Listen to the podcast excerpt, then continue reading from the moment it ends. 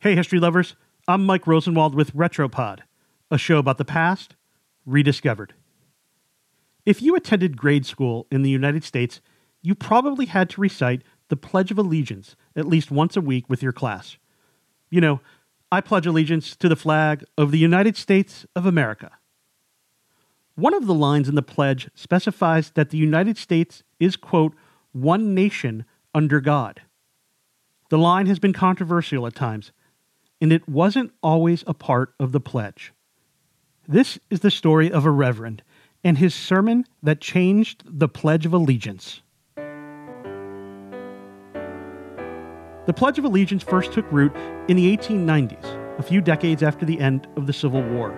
It was originally written for school children as part of a promotional campaign, according to Smithsonian Magazine. A publication called Youth Magazine wanted to create patriotic programming ahead of the 400th anniversary of Christopher Columbus arriving in America. A guy named Francis Bellamy was in charge of the initiative, and he decided to write a salute to the flag.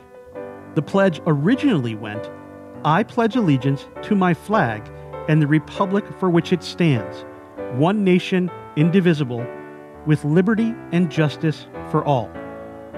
Pretty different from the version we know today. Tweaks came later. At one point, the words were changed to the flag of the United States out of concern that immigrant children would not understand which flag they were saluting.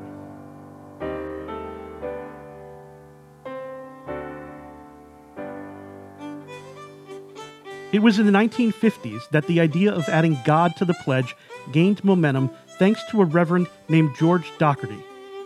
Docherty came to the United States from Scotland to become the pastor of New York Avenue Presbyterian Church in Washington, D.C.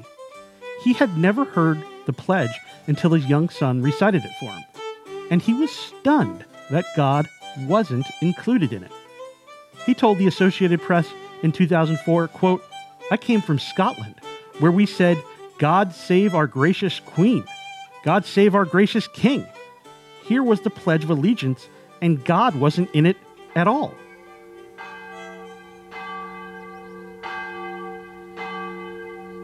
Docherty started giving sermons about the need to insert the words under God into the pledge.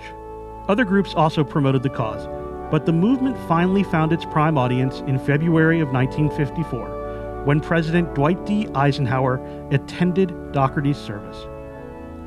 Abraham Lincoln had worshiped at Docherty's church. Eisenhower was there in honor of Lincoln's birthday.